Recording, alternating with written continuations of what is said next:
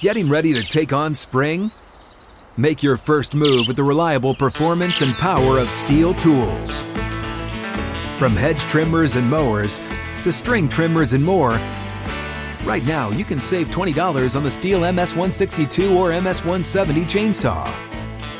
Real STIHL. Offer valid through June 30th, 2024. See participating retailer for details.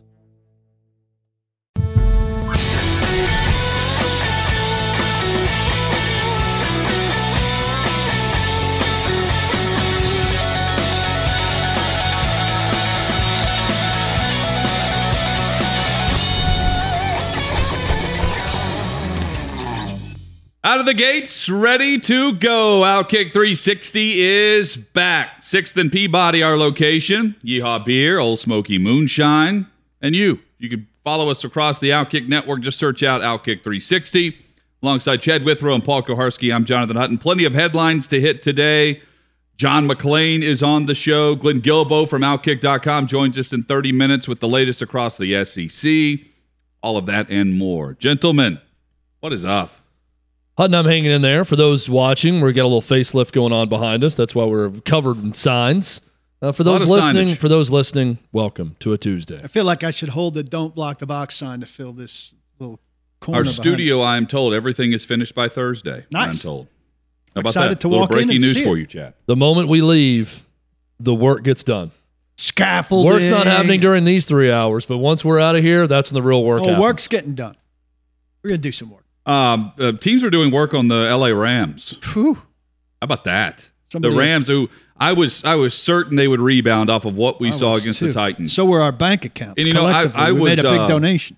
I was certain more about Matthew Stafford rebounding after the performance I saw from him against the Tennessee Titans a couple of weeks ago. And then last night, two early picks again. 49ers run the football on nearly 70% of all offensive snaps. They ran it 44 times for over 150 yards, and they win that game easily. A lot of talk about their first home win of the season and their first home win in like a year. If you if you dig deeper, they have had 15 uh, over their last 15 home games. They are 3 and 0 against the Rams. They are 0 and 12 against everyone else. I don't know how to explain that. That's crazy. Jimmy G gets to do his thing. If you're running it 44 times, he's throwing it 19 times, 15 completions, 182 yards, two touchdowns, easy, easy pickings. Uh, when when you run that much, L.A. should be embarrassed that they couldn't Yes. stop the run like that with Aaron Donald as a centerpiece.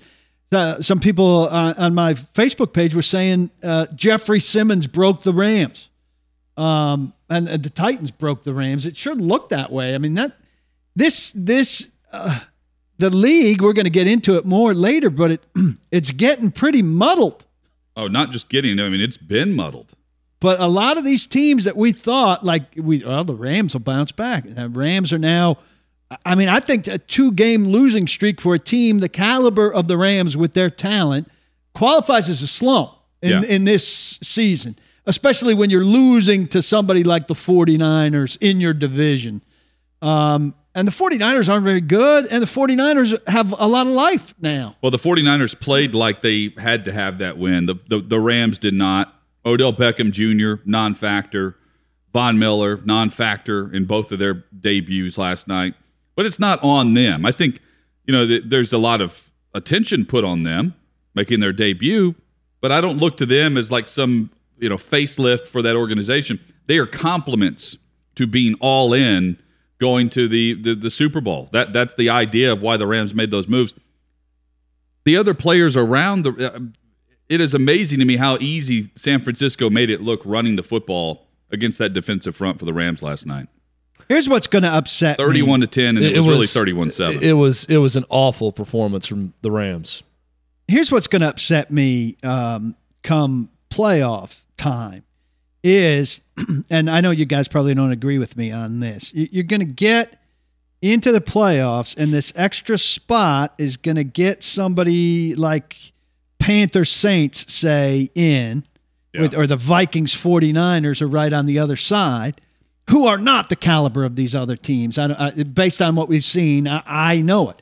And but one of those teams is going to be hot and pick somebody off, And then it's going to be like baseball's been, where the hottest team tends to go do damage as opposed to the best team from the year, which makes for compelling football, but is not rewarding for the season of work. Or you go in the AFC into that wild card, you know, and you've got, um, you know, teams like the Browns who could resurface or, uh, I can't get the AFC for some reason, but you know what I'm talking about. The, these these teams, the Colts, you know, who all year have been they've been out of the AFC South race for weeks already.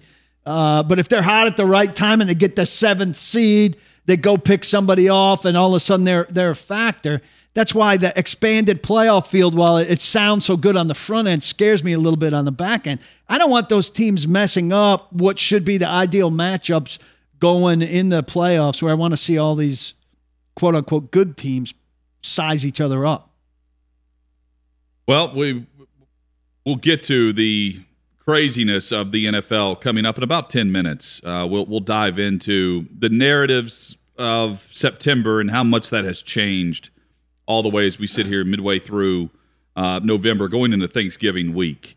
And uh, a turning point as these teams prepare for the backstretch of the season. That's the a big seventh, win for Shanahan. the, the, seventh playoff game is going. I was, you know, he's a good example. Um, and, and maybe not. Maybe his job's probably not in jeopardy. No, but he's um, not living up to the the, the seventh playoff game is going to save two coaches' jobs this year. Very likely. Not yeah. not him. You're right, but he has been a golden boy for a long time, and I mean they made the Super Bowl run. You can't take that away. But outside of that, last year they were injured. But a lot of stuff has gone wrong for San Francisco. That was a really good win yep. for them last night, and they uh, asserted dominance. A big dog against a little dog meeting on a sidewalk, and uh, they made Los Angeles get off the sidewalk, go walk in the street. Chad, um, years ago, Justin Fuente was at Memphis, and we were all thinking he's the next big hot commodity, and he was. He was the talk of the country, and he went to Virginia Tech. He lands at Virginia Tech after um, after a couple seasons, and now he's going somewhere else. He's out. He's fired. Six years. Uh, he made it six years at Virginia Tech, wow. but yeah, you're right, Hutton. He is out uh, and not even made it to the end of his sixth season. His second game as head coach, by the way, battle at Bristol against Tennessee. Oh, that right. was in uh, year one for him. so with Justin Fuente out, I, I decided this would be a good time to go ahead and show you what's available in college football and rank those open college football jobs as they are right now. Keep in mind, Miami fired their AD. That's going to be a job opening. Manny Diaz will be fired. That is the assumption when they fire the AD. They want someone else to be making the, the call and then hiring a new coach. So Miami probably will join this list of schools that are open. You're going to put them on there or no? Uh, I'm not putting them on this list. No, for, for purposes of what's actually open right now. Okay. These are the jobs that are open. Also, UConn came open this year. Jim Mora hired. Georgia Southern came open this year. They hired Clay Helton, two former Pac 12 coaches in the city of Los Angeles. Texas Tech came open. They hired Joey McGuire quickly. So those jobs are now filled. Number one, you could really go with either one or two as the best. I'm going USC. Why USC? It's the quickest and easiest route to a perpetual college football playoff spot. USC should be the best program in the Pac 12. Way easier to get to a playoff to win a conference at USC in Los Angeles than it is at LSU in the SEC. You could argue either way, though. LSU, better, bigger fan base. They put everything into athletics. It's a great job. If you just get players in Louisiana, you're going to be just fine at LSU. Se- second best job. Both terrific. Number three, That's this is probably personal preference. It's a drop off after there. There's a one and two in a line. You're you're dead on right. And Paul, I'll also say there's a uh, a drop off after three on this list, and I'm including one Power Five job that's after. I'm sorry, after three, four, and five. Those three. There's another group. LSU two, Washington three. Same reason. Pac-12. I think it's easier to get to a playoff. Chris Petersen got Washington to a playoff uh, to a four seed in a playoff at Washington. Good resources, decent recruiting base. Kind of a weird school. They put a lot into football, but you never really know if they're fully all in to the level of an SEC program like LSU, let's say. TCU, you could argue, is the best remaining job in the Big 12 after Texas and Oklahoma bolt. There's an argument to be made that's the best job in the Pac 12. I mean, excuse me, the Big 12, again, after Texas, Oklahoma That are no longer in the conference. That really conference. says something about the remaining occupants. Doesn't say a lot about the what's left in the Big 12. That is for sure, Paul. TCU though, resources. It's an 8,000 enrollment private school, but with a ton of money. They gave Gary Patterson everything he wanted to stay at TCU. They will put resources into football. They've got a rich alumni base also. TCU is a very good job in Fort Worth. I put them at number four. Virginia Tech, number five. Frank Beamer showed the path to being excellent at Virginia Tech. Good recruiting base, not great. You're sort of in rural Western Virginia, but they when when they were at their best, they went to that Tidewater region of Virginia and got a lot of players. You, have a ton go of in- money there too. Your second home. Good money. You can go into North Carolina, go into South Carolina. You can get players uh, all over the state of Virginia. Virginia Tech's a good job. Probably in football, you know, fourth or fifth in the ACC, I'd say, in terms of jobs, but uh, still a very good job. They're fifth of what's available right now. That goes to show you, though, how deep this coaching job pool is right now. That Virginia Tech coming open today is fifth on my list. Number six, Washington State. It, it's one of the worst Power Five jobs in the country. I would put Vanderbilt on that list. I'd put Kansas on that list. Washington State is right there. Think about what Leach did for coming them. off its Not glory a years. good job. Mike Leach has done a good job at bad Power Five jobs. Texas Tech, Washington State, Mississippi State, also on that list. Very difficult place. I remember talking about this with Doug Matthews back in the day. One of the hardest places just to get to. Like where you fly into to get to the Palouse, how you get to that campus in Pullman on the Idaho border. Very difficult place to even You get need to. Mike Leach to describe it. Right, much less get, you know, dominant football players to commit. Can he give you to to directions on paper State. like Kirby would have done? He probably would. Don't use your. I see uh, Mike app. Leach as a guy who doesn't follow his GPS. I feel the same He way. follows his own written directions everywhere he goes. Washington State still a Power Five job though. I've got them at sixth. Now we get into Group of Five programs. Butch Davis out at FIU. FIU is a program Hutton knows something about from his Butch days Davis at saying that FIU was sabotaging the program. they they had um, they had 15 year old, roughly 15 year old shoulder pads. Got new ones, but the new ones were actually used by Mississippi State. Mississippi State gave them five year old shoulder pads that they were recycling. charitably or uh, at a charitably. discount. No, charitably. That's pretty They just wanted them to get rid of them. That's what Like, happens to high school programs. They get hit by some natural disaster. Yeah. Is other programs pitch in and give them old old equipment so they can keep playing. And he was also, um, so he knew he was going to be out. FIU, But they're in Miami. FIU, That, that's why they're that's why they're seventh on the list. They're Um, they in Miami. posted the head coaching job opening publicly, Before, like uh, so that the the team found out about it online, right? Like so. This before they told Davis? Butch Davis, no, Butch Davis knew about it, but again, like he was just like, look, they're sabotaging this. Here's examples of how they're not investing. Here's example of how they're not investing the program. And oh, by the way, they posted this publicly. So how do you think the kids will react to it? Yeah, they know I'm out. They posted on Indeed.com for FIU It's head also football it's coach. also been a really bad program as of late. it's been a bad program. Fertile recruiting ground though uh, at FIU. Uh, not so much but better much. than the Zips. not so much at Akron. Chad. I will we say. once uh, funny story about FIU. Uh, while I was at middle, we once got the phone number of the FIU quarterback and would call. Wake him up. We'd call him the night before games just to bug him, and he actually became a really good friend. He thought it was hilarious. really? he drank with them. Do you remember the name of the quarterback? Uh, I, I will get it. I'll get the. we need to find the name of that quarterback. We need to get Send him on. Was this on the team Hutton that remember the one that brawled Miami? Remember they ended the game early because of Uh. a huge brawl on an extra point? Like the kicker got blown up on an extra point. FIU and Miami brawl. Was this 2005? it was Randy Shannon, I remember, was the head coach at Miami at the Is time. Is it conceivable you're one text away from texting the quarterback? Yes. oh, that would yeah, be great. Absolutely. I Let's am. get him on Zoom uh, if he answers. So FIU seven, Akron eight. Oh, real quick, we also we would call him as a fake persona named Joe Biffle.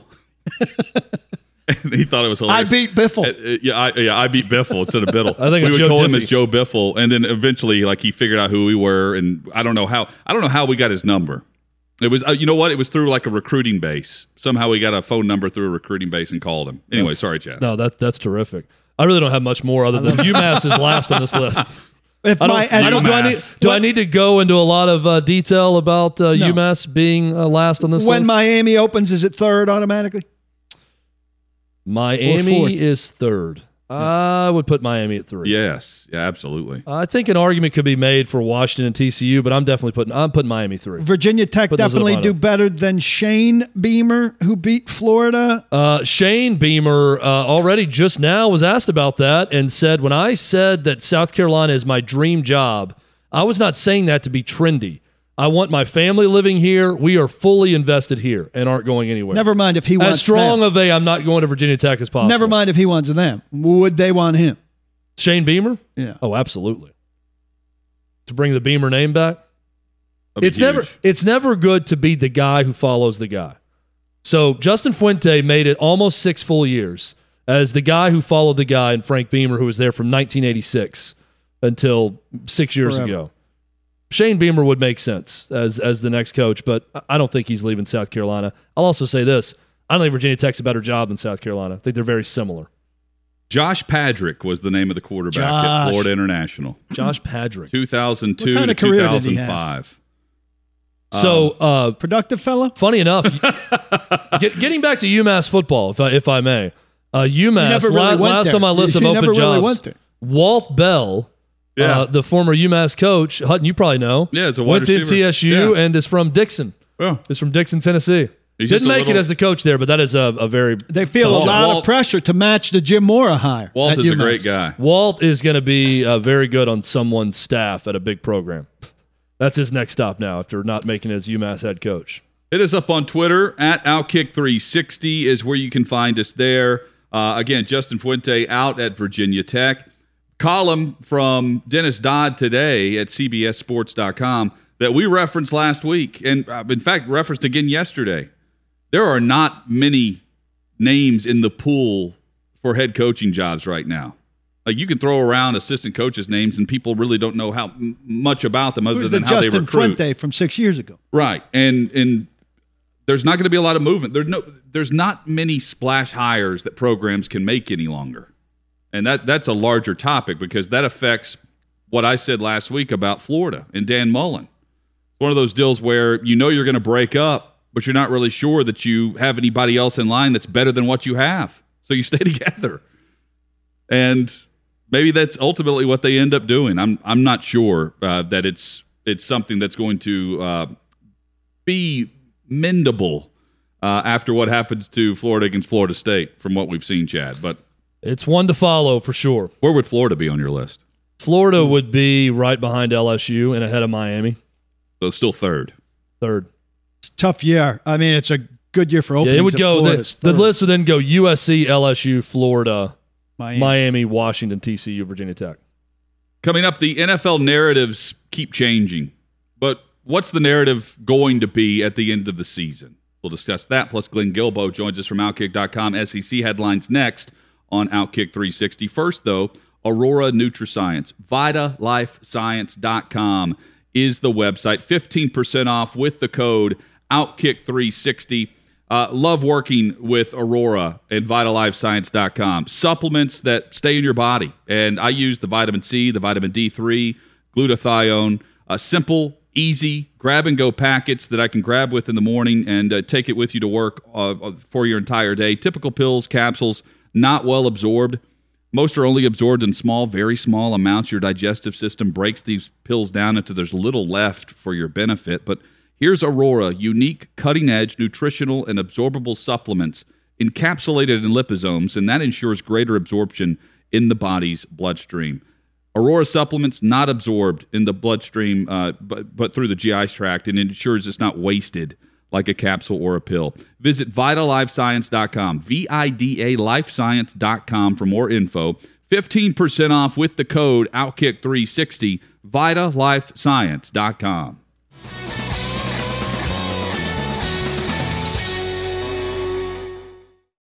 Outkick 360 rolls on from 6th and Peabody downtown Nashville with Yeehaw Beer, Ole Smoky Moonshine. Hit us up on Twitter at Outkick 360. Glenn Guilbeau, Outkick.com, will join us in a matter of about six or seven minutes, and we'll hit the top SEC headlines as we are a week away now from the Iron Bowl. We'll discuss that and more with Glenn Guilbeau. Uh, the narratives across the NFL continue to change. I was thinking about this last night as I watched the 49ers destroy the LA Rams, which three weeks ago, if we brought this up, would it not have been under consideration whatsoever. The, the the two directions of both franchises and where they were. But it got me thinking how many times the narrative around the NFL this season has already changed, switched in what we thought we were seeing versus what we ultimately ended up seeing. And now, as we get to the Thanksgiving mark, we're past the trade deadline where there wasn't a whole lot of movement. What are we actually going to see down the stretch of the season with the extra game, which is going to play a big factor in all of this? Titans, right now, number one team in the AFC. Are they going to stay there? Right now, the national media, to all of the Titans fans' glory, they are saying that the Titans are the top team in the AFC. They are by record, and they are by their play with their six game win streak now, seven game win streak now. But how will we view them at the end of December? Same goes for a team like the Kansas City Chiefs. On the alternate end of this discussion, we had them dead to rights. They were at one point two weeks ago, they were the ninth team in the AFC. Now they lead their division two weeks later a huge shift in the narrative for Kansas City after really one game where we've seen this offense put up the points that we expect to see week in and week out from the Chiefs. When I was in graduate school, um, had to write a column that was kind of about uh, as American as apple pie was was kind of an outdated phrase. And so this professor Judith Crist, who was a, a famous movie critic who had been on the Today Show for a long time, wanted you to come up with as American as a replacement for apple pie. And I wrote, it's still the apple pie. The apple pie has changed. Apple pie is now a frozen thing you have in your in your kitchen, right? You have to take it out and you reheat it and, and all of that stuff. It's not grandma making it and putting it on the windowsill and all of that homey stuff that we remember. In that vein, I say this is the narrative. The very question is the narrative of this season it's going to be that there was no primary narrative this season, that it evolved week to week, that the Rams were really good and then they lost two games in a row, and that Kansas City went and came back, and that all of these things are so malleable this year. Well, that's too easy of an Paul, answer. That was beautiful. That's too easy of an answer though for the for this because it's not that easy when you look at these teams play week in and week out on how this is all going to shake I preferred out. Chad's reply. Well, the, your your build up was beautiful with the American pie analogy and how the American the, the the pie has changed to a frozen pie and this and that. Here's what hasn't changed, gentlemen. Tom Brady is still playing for the Tampa Bay Bucks and they won the Super Bowl a year ago. To me, the narrative at the end of the year is going to be that we were foolish to ever think they weren't going to be right there again in the Super Bowl in LA. I don't know that anybody's dismissing them. We're just kind of waiting. Well, they lost two straight now. Yeah, I mean, uh, there's people dismissing a little bit of what they are right now after a 29 to 19 loss to the Washington football team and Taylor Heinicke. Well, then they lost to the Saints. Yeah, and Trevor Siemian. Yeah. I'm just kind of waiting on them, and I'm waiting on a lot of stuff to sift out. But I don't know that come week 16, 17, Well, that's more we've got a huge Well, here's- favorite or know what's going to happen. And that, that it'll be a surprise if something doesn't happen like it is most years. Like you feel like the number one seed is really the team to beat.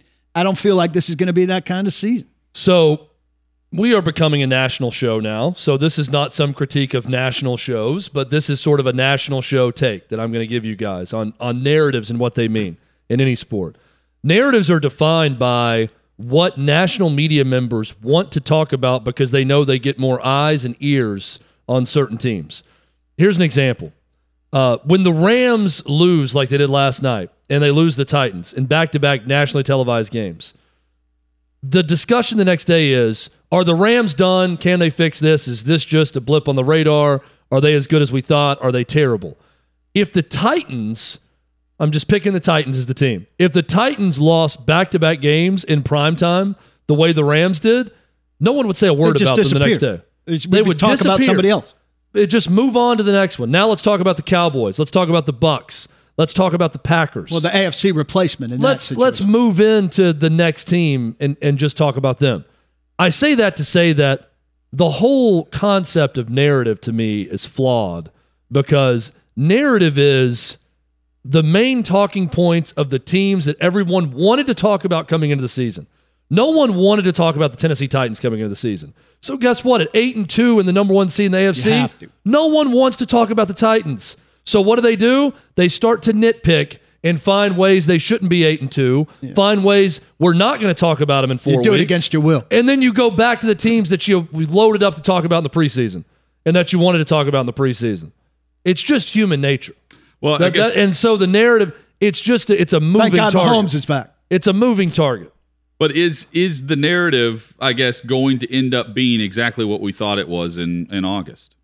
I don't that's think that's the premise for the If, question. are we going to go full circle? Started one place. Boy, now the Chiefs are bad. Defense is terrible. Oh, now Pat Mahomes is terrible. and then you come back around. Oh well, here's here's the Chiefs Right. and the Bucks. I don't think it's going to wind up being Kansas City in the in the AFC. I don't. I think there's there's too many other. They've come they back have the a little. third and- best odds for the AFC Championship Yeah. right now. Well, I think part of that's familiarity, right? And that none No, of these part of other that is teams Vegas have- doesn't want to give any better odds on Ve- on on Kansas City. Yeah, and and, I and think- nobody else has really come out. Well- I fear the Ravens the most. I think, the NFL has a funny way Ravens. of if we probably if we went back and looked at every season, it's got a funny way. There's there's always teams that just fall off a cliff that you're not expecting. There's always teams that rise that you weren't expecting. But for those teams that you were pretty certain they're going to be good at the start of the year, this is a league that always kind of has a way that even if you trip up a few times and that narrative on that team changes, they always find a way back. I think Kansas City is going to end up being the team in the AFC West that they're going to come back and be right there in January playing in playoff games, meaningful games, maybe at Arrowhead, and we're going to sit back and say, "Boy, it was it was crazy when we thought they were terrible." Well, and really, it's about Buffalo. Buffalo right now has the best odds, or the worst odds, depending on how you look at it. It's for betting purposes. If you bet on Buffalo to win, Vegas is expecting Buffalo to win the conference. Well, I like the Bills for how battle tested So they they'll the be best if odds, they come worse for through. the better. If Right, they right. come through those two games with New England, they're going to be more battle tested down the stretch than the Titans are. The Titans' battle testing is over. They they did well to be battle tested, but for the next two months, uh, they've got one and a half games of that. We welcome in Glenn Guilbeau of Outkick.com, SEC writer and columnist, uh, who who joins us on the show. Glenn, hope you're doing well. I, I'd like to start with this this comment and just see if you agree that the best coaching jobs I've seen this season um, happening in Mississippi with Mike Leach and Lane Kiffin. Both of those guys have done a tremendous job from the start of the season to now, uh, and, and weaving through the SEC schedule that they faced. They really have, you know, and and each of them have had some ups and downs. I mean, Mike Leach lost to LSU, which is amazing when you when you look back at that. Um, and you know, for a while, you thought Texas A&M and Jimbo Fisher would be having the best season, but Jimbo he beat Alabama, but he lost to Lane and to Coach Leach. So it's it's been a wild uh, SEC West, but really impressed with with Mike Leach coming back from 28 to 3 down. That that's amazing last week at Auburn. And and Lane has been pretty consistent. I enjoyed your piece about the two of them. I suggest people go to Outkick and and read it. We know uh, what Lane thinks of Leach based on uh, what he had to say this weekend about how good Mike is. Do we have a sense of what Leach thinks of Lane? You know, that will be a good question for uh for Coach Leach on the SEC teleconference tomorrow. But you know, Coach Leach is funny. He usually doesn't take the bait on questions. He kind of avoids them and doesn't really say much. So we'll we'll we'll see what he says. I might try to ask him that tomorrow, but he's a very sharp guy and an interesting person. Glenn, earlier I ranked uh, the opening uh, job openings in college football, and I put USC ahead of LSU as the number one job. LSU's too. I, I think there's a debate to be had either way. What do you think about the merits of the LSU job versus the USC job? Well, I think they're both really up there. Um, I think if LSU didn't have all the uh, crap that's going on with the with the school, with their Title IX lawsuits, with their NCAA investigations, with the culture issues they've had, which you know through most of history they haven't had those issues, or at least public. I, I would give the edge to LSU, a slight edge, just because there's fewer schools close to LSU going after the recruits. That that's the thing that really makes LSU one of the best jobs because per capita they have some of the most talent you can find in the country in Louisiana, close to Baton Rouge, and there's no other school. There's no other Power Five school in the state. Whereas USC has its own unique advantages, but there's obviously there's another major school in the city. Um, but um, you know, it's two different things. I mean, USC is a is in a big city. It's in Hollywood, and Pete Carroll really kind of captured that when he was the coach with Coach O. Um, but um, really, really close. I, I, would I would say, uh, you know, LSU um, might have an edge, and and really, when you look at everything LSU has, they should have more championships than just three. You know, historically, they sh- they should have more because of their recruiting environment. You know, a, a, name that that popped up early on and is sort of stuck around for the LSU opening was Lincoln Riley. You've got Jimbo Fisher now. You know, he said the thing about the we I've got ranches here and make a lot of money. Why would I do it? Came out a little bit more definitively and said when asked about it, he said, you know, we're gonna we're gonna recruit the best class of the last five years here at Texas A&M this year. I would have to be an idiot to recruit those guys and sign them and then go compete against them in the division at LSU. I don't think Jimbo Fisher's going anywhere. Lincoln Riley, though, is a name that's picking up a little bit more steam. Glenn, what do you think about the prospects of Lincoln Riley leaving Oklahoma for LSU? Yeah, you know, Lincoln Riley would be a great hire for LSU. He's only 38 years old. He's uh he's done really well at Oklahoma. And and maybe he feels like he's taken Oklahoma as far as he can take it you know, and I mean, he's had them in the playoffs multiple times. Uh, but that recruiting base is not as easy. It's not as easy to find recruits uh, in the Oklahoma area as it is in, in Louisiana. So, you know, LSU could help his career. I mean, what I'm thinking is if I'm Lincoln Riley, if I can almost win a national championship at Oklahoma, I could probably win a couple at LSU. You know, and he's been at Oklahoma a while. It might be a good time for him to leave. Whereas Jimbo's just kind of getting started at A&M. I see why he's staying, but Lincoln Riley would be a great hire because he would be the first offensive coordinator head coach LSU has ever had. They've always had defensive coaches, and Les Miles and Gerry DiNardo were offensive coordinators, but they were offensive line coaches and not really progressive. You know, Lincoln Riley would would solve a lot of things at LSU uh, you know, he'd bring a great offense and, and he'd bring great quarterbacks over time. Glenn Guilbeau, our guest. Glenn, with with Bo Nix now having surgery on his ankle and he's out two weeks. When you heard that news, what did that do to the Iron Bowl for you? Did did that change your percep- perception of what the Tigers could could try to pull off at home against the Crimson Tide? Not only that, it changed my travel plan. Okay. I don't think I'm going to go to the game now. I was really looking forward to it. You know, Auburn's lost two in a row, and and suddenly that game does not look very interesting or significant. Um, but um, you know, I, I, don't think Auburn's going to have much of a chance in that game, even if Bo Nix was was healthy. Sure. Uh, the way they've been playing, you know, T.J. Finley has has played well in spots. He started five games at LSU last year. He played well against South Carolina, which he plays this week.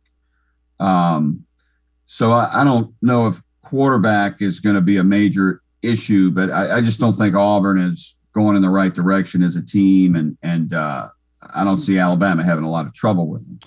What do you think of Dan Mullen trying to uh, put a happy face on things by saying that calling any win disappointing is disrespectful to the game? Boy, you know, Dan is just having a crazy year. Gosh.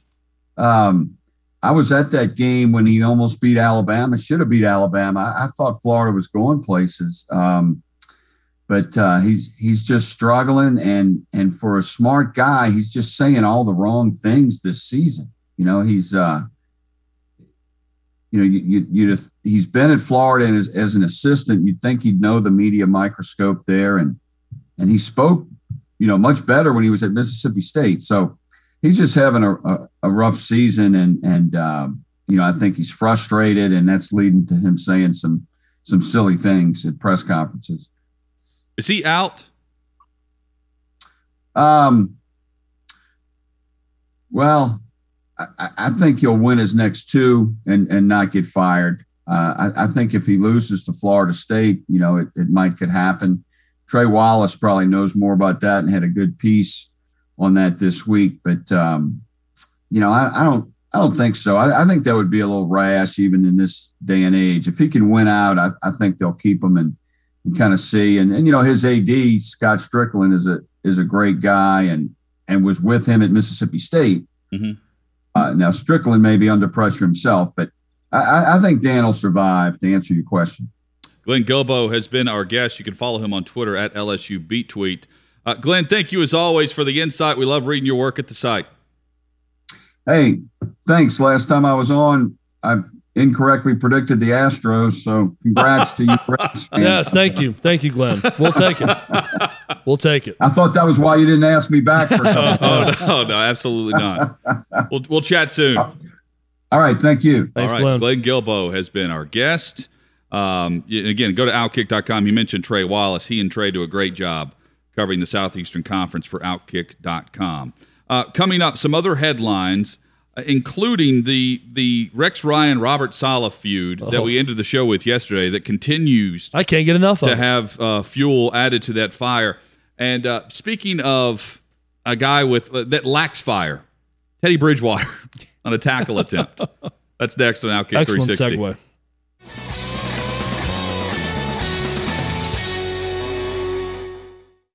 So is the Robert Saleh Rex Ryan feud, feud of words, is it the feud that we did not know we needed in this football season? Outkick 360 rolls on. Can the wives get involved? Uh, maybe. Maybe. I mean, the, the brother of Robert Saleh got involved by saying, like, stick to podiatry and cheeseburgers. The podiatry line is remarkable.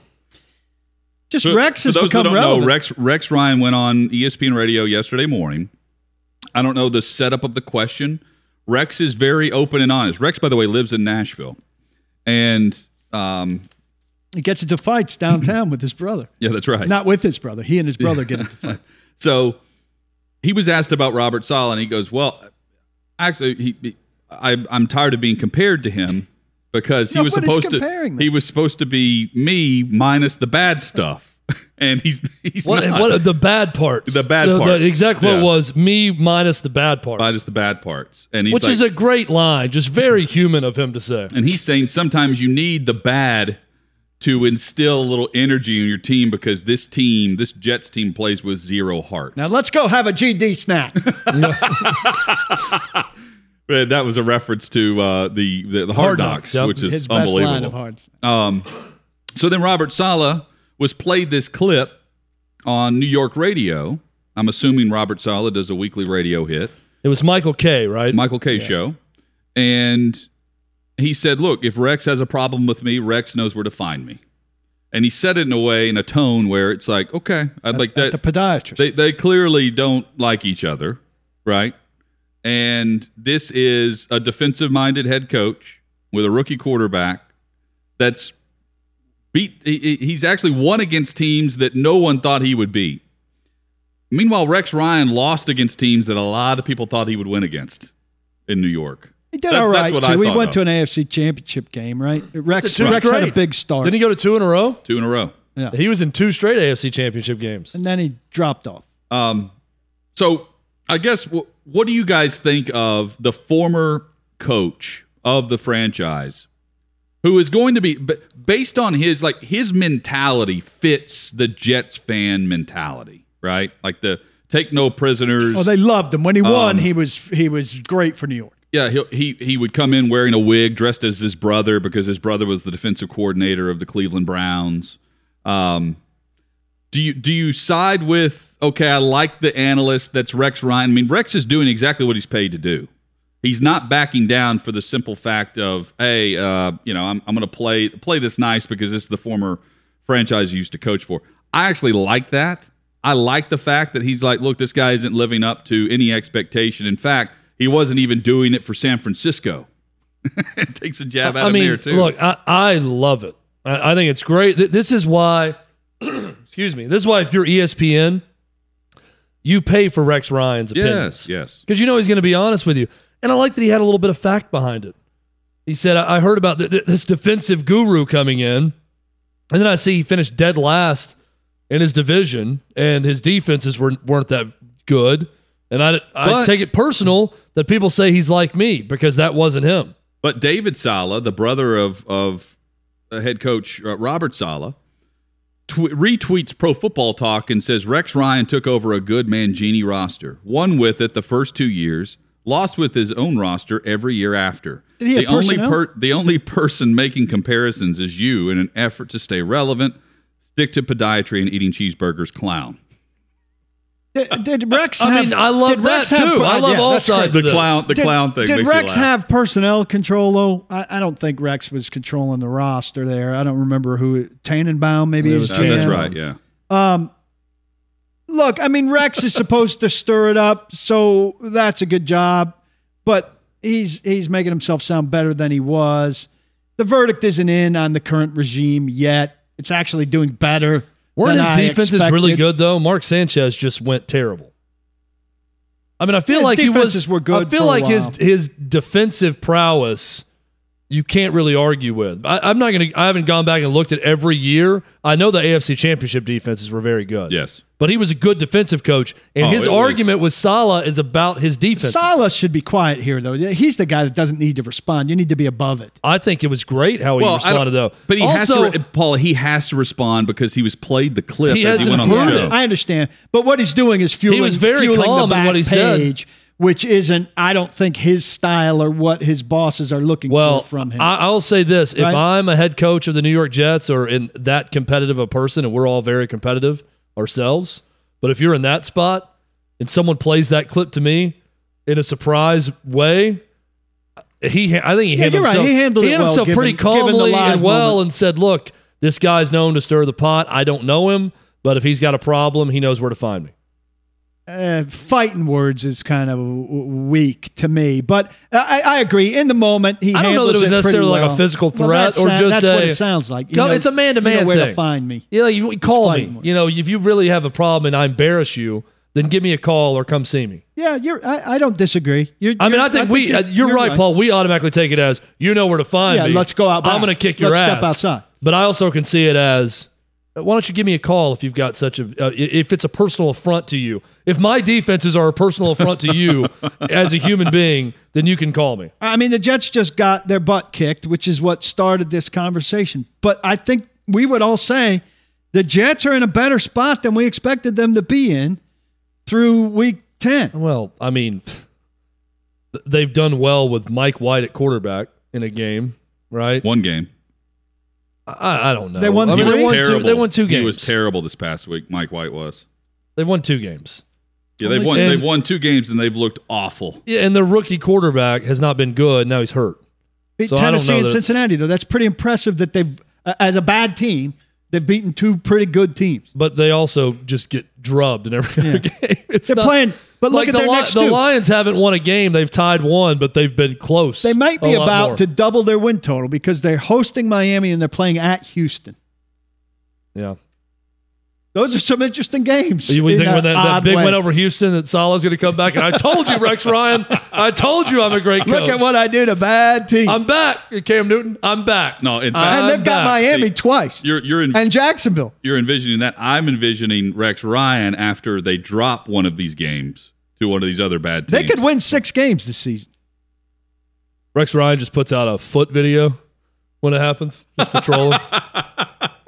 Uh, John McClain coming up. Time to go through the NFL. These are undefeated. the NFL headlines. The no team's undefeated this year. A lot of parity across the league. Who does John see as the top team in the NFL? We'll ask him next on Outkick 360. Hang with us.